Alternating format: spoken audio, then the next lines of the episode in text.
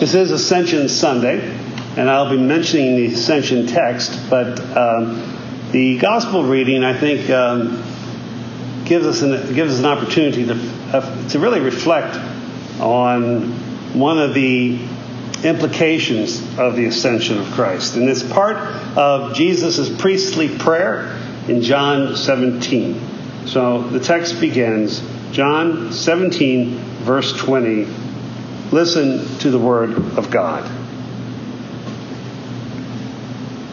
I ask not only on behalf of these, but also on behalf of all those who will believe in me through their word, that they may be all one. As you, Father, are in me and I am in you, may they also be in us, so that the world may believe that you have sent me.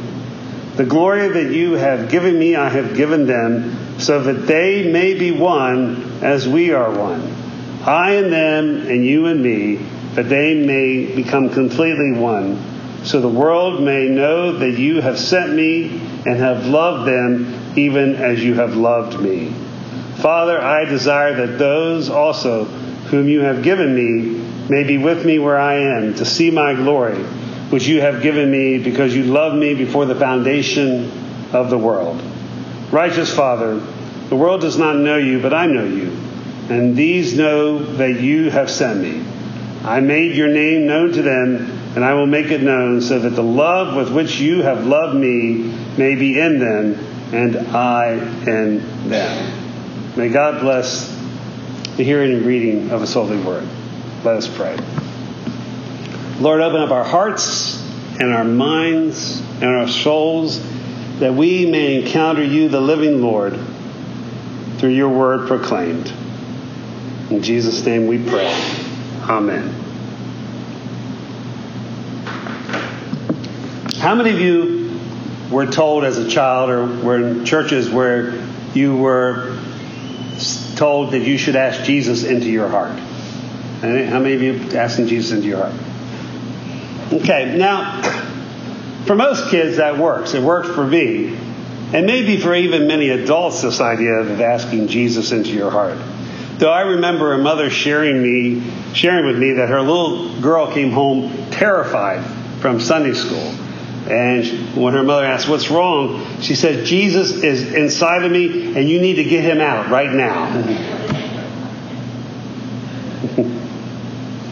I've often wondered, you know, kids touring the Mall of the Heart in the Franklin Institute. You know, if you're in that big car, you're looking around going, well, maybe Jesus, you know, you could play hide and seek with Jesus in that thing. Now, of course, the idea that Jesus is in our heart was never meant to be literal. The idea that God is in you and me, we'll talk more about that next week on Pentecost when we talk about the significance of the gift of the Holy Spirit. And how Jesus has promised to be with us always is fulfilled. So, this idea that the Spirit of Christ is with us is a very important and, and essential idea of what the church means. Just as Christ is in us, we are in Christ. That's part of what Jesus is t- teaching here in John 17. But Christ is more than an idea or a notion. That's the trouble with the idea of the cosmic Christ, or the Christ that's in all of us, the fire idea, if you would. Because the resurrected Christ is a person, and that's very important because if we have a hope in the resurrection, it really is tied to the idea that Christ rose from the dead. And that because Christ is a person, a people or persons have to be somewhere, right? And that's part of the importance of the Ascension Day. It's also the hope that heaven is not just some sort of drop in the cosmic sea. If Jesus, the resurrected Christ, is somewhere, right, the implication is that when we die and at the time of the resurrection, we will be somewhere as well. Now, every week in the Creed, we state he ascended to heaven and is seated on the right hand of God the Father Almighty. Sometimes people almost picture that literally, but first of all, God doesn't have a right hand, correct? Because God is spirit, right? He doesn't have, you know, I mean, what's the right side or left side of God? It's, it's a symbolic title, right? It, it connotes authority, it connotes power, it connotes that Christ has been made Lord. Now, the event of the ascension is recorded in Luke Acts, at the end of the Gospel of Luke, at the beginning of the book of Acts. It's also talked about in a verse, one verse, in the longer ending of the Gospel of Mark. And in Ephesians 4 7 through 10, we're given a Pauline theological, if you would, spiritual interpretation of its implications. Ephesians 4 7 reads this But each of us were given, was given grace according to the measure of Christ's gift. Therefore it is said, When he ascended on high, he made captivity itself a captive. He gave gifts to his people. When it says he ascended, what does it mean but that he had also descended into the lower parts of the earth? He who ascended is the same one who ascended far above all the heavens so that he might fill all things. Now, this idea of the ascension is, is, is connected to the idea of the incarnation. God came down in the person of Christ, okay? And even in his death, he descended to the depth, the very depths of existence. And then in the ascension, he goes through all of existence. In the worldview of the ancient world, it, it basically symbolizes that every part of creation Christ has visited with the implication that it is all now His. Okay? He broke the power of death when He descended into hell, and as He ascends into heaven, He is given God's throne. So it's very important in, if you would, the mythical worldview of, of the first century, this idea of God conquering all the powers. And if you remember, the ancients believed that there was all kinds of levels of existence between here and heaven. So the planets were divinized and all that. So this, the implication of Jesus' ascension is that he is in charge of all, right? Okay. Now we know now that heaven isn't up because we have a different understanding of the nature of the cosmos. Heaven is of a whole different order, if you would, a whole different dimension than, than the one we live in. But nonetheless, the implication still is a powerful one for us that everything exists is under Christ's redemptive power. Okay? He redeemed death and everything between death and heaven. John Calvin, who's the theological father of our tradition, and I'll talk more about him in July on those classes of what it means to be reformed. The, the doctrine of ascension is a very important doctrine for him. Okay, part of it is involved his debates with the Lutherans. We won't get into that today. But it also has a very important aspect of what his understanding of who Christ is, his doctrine of the Trinity, and even more important for you and I, the ascension for him helps us understand what Christ's relationship is with the living church, with you and I as believers. And he gives, he talks about a number of different places.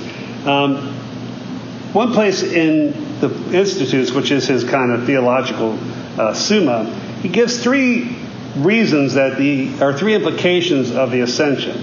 You know, the first one he says that in the ascension, Christ has opened up access to the heavenly kingdom. Okay? That's his words exactly. In other words, because Christ has gone to heaven, we get to go there too. And it's not just about the future, because if we are in Christ, right, we're baptized into Christ, as the prayer says, you know, I and you, they and me, right? This idea that literally we are in heaven with Christ now because we are baptized into Christ. So there's this idea that he goes to prepare a place for us, what John's gospel says. So the ascension is a statement about the hope that we have in heaven, and that heaven now has been opened to us. The second implication for Calvin is this idea, and actually, uh, one of the kids said it, that he is our advocate uh, now, sometimes we've talked about Jesus praying for us, but Jesus doesn't need to pray, right? Now, as, part of the Trinity, the resurrected Christ doesn't need to pray for us.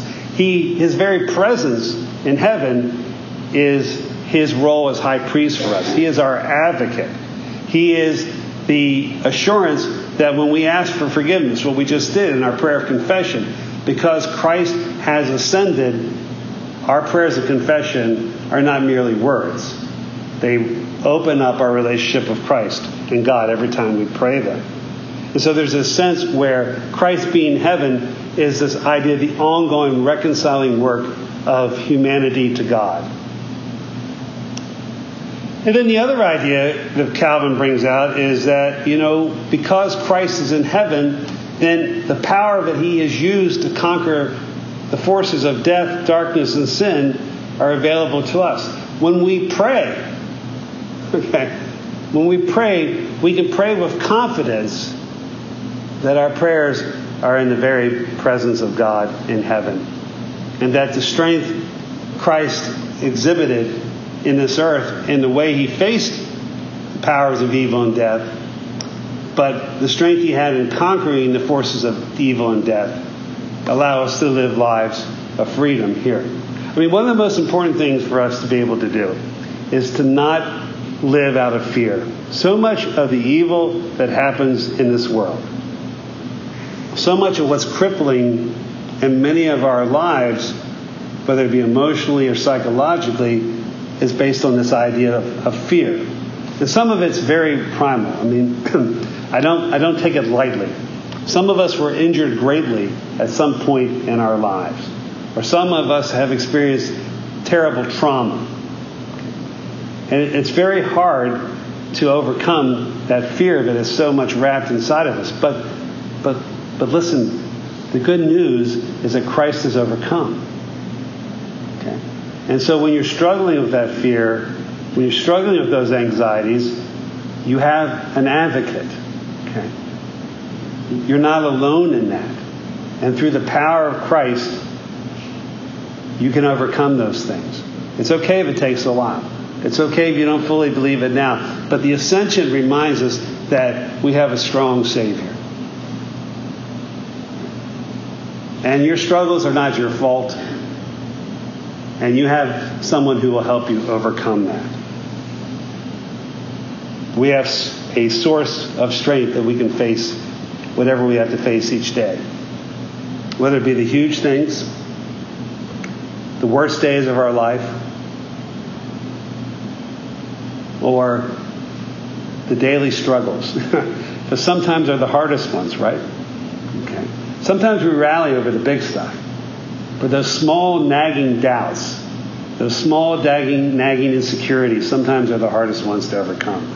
Those voices from the past that still haunt us. Because Christ has ascended, that's the voice you can hear. You know, there's not one interpretation that captures the significance of, of or the strangeness of the ascension of Christ. Again, it's a strange event. All right? I think it's important. Matter of fact, the poor disciples are just, you know, they've been through all this kind of crazy, it's been a crazy trip, all right? We'll say that, okay? Well, a long, strange ride it has been, okay? All right, a few deadheads out there, all right, nodding in approval, okay? And, you know, okay, so he, he beat, he, you know, he beat death. He's back. We're all forgiven so this is all good. We're, it's all going to have a happy ending. He's going to take us to heaven. And, and they go out on this mountain, right? And so they're all saying, all right, we're ready. We're going to go. And he lifts up, and they're looking up, and they're they're trying, and they're and gravity is not is not doing you know whatever gravity does for Jesus or how he's beaten gravity. Gravity wins for those guys and women as well. And so they're looking up, and I, I, didn't read the Acts passage, but I always thought it's kind of particularly cruel. Not only have they just seen Jesus raise up in the air, which doesn't happen every day, like never, but then the angels scold him. Why are you people looking up?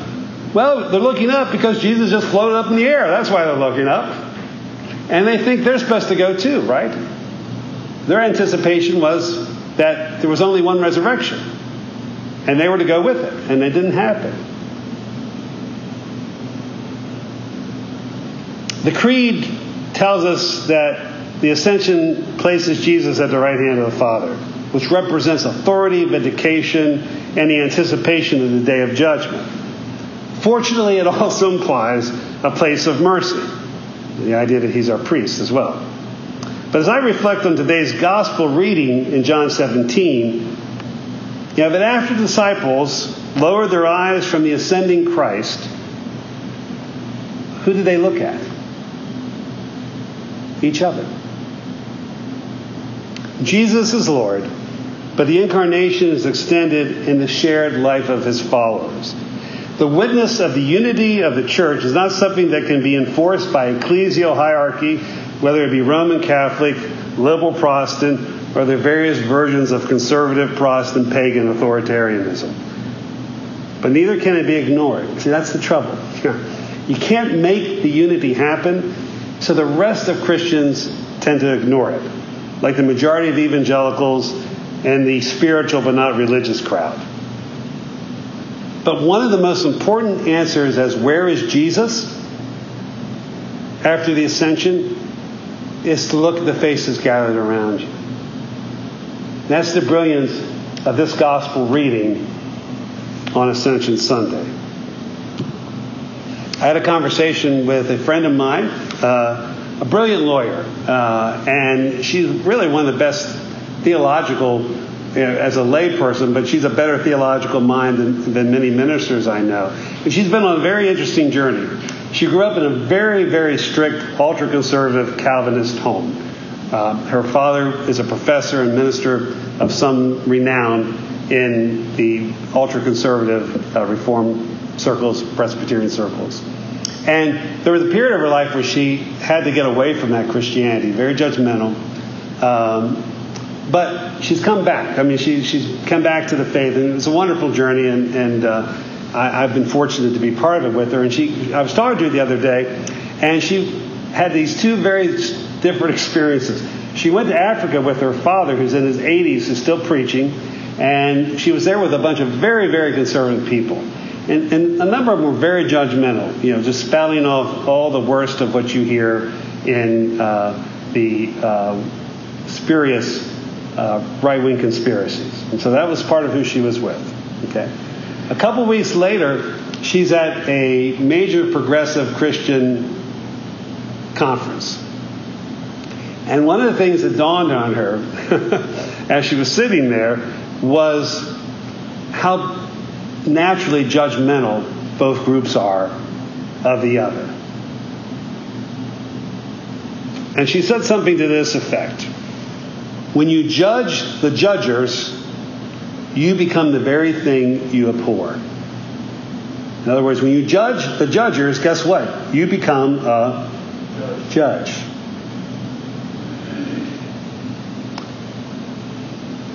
The fact that we're called to be one, that the world will know that Christ is real, that we belong to Christ by, the, by our oneness, may be one of the reasons that sometimes Christians' reputation isn't so great, right? We haven't quite pulled this one off.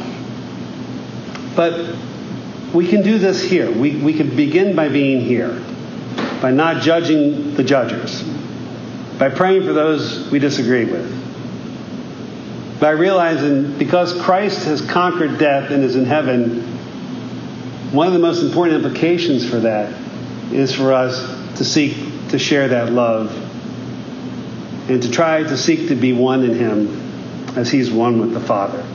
It's a gift, it's not something we can manufacture, but it is a gift we can reject. It is a grace for us to be able, in spite of our differences, to be able to love God together and share that love with the world. May we, on this Ascension Sunday, seek to receive the gift that Christ prays for us. In the name of the Father, Son, and Holy Spirit.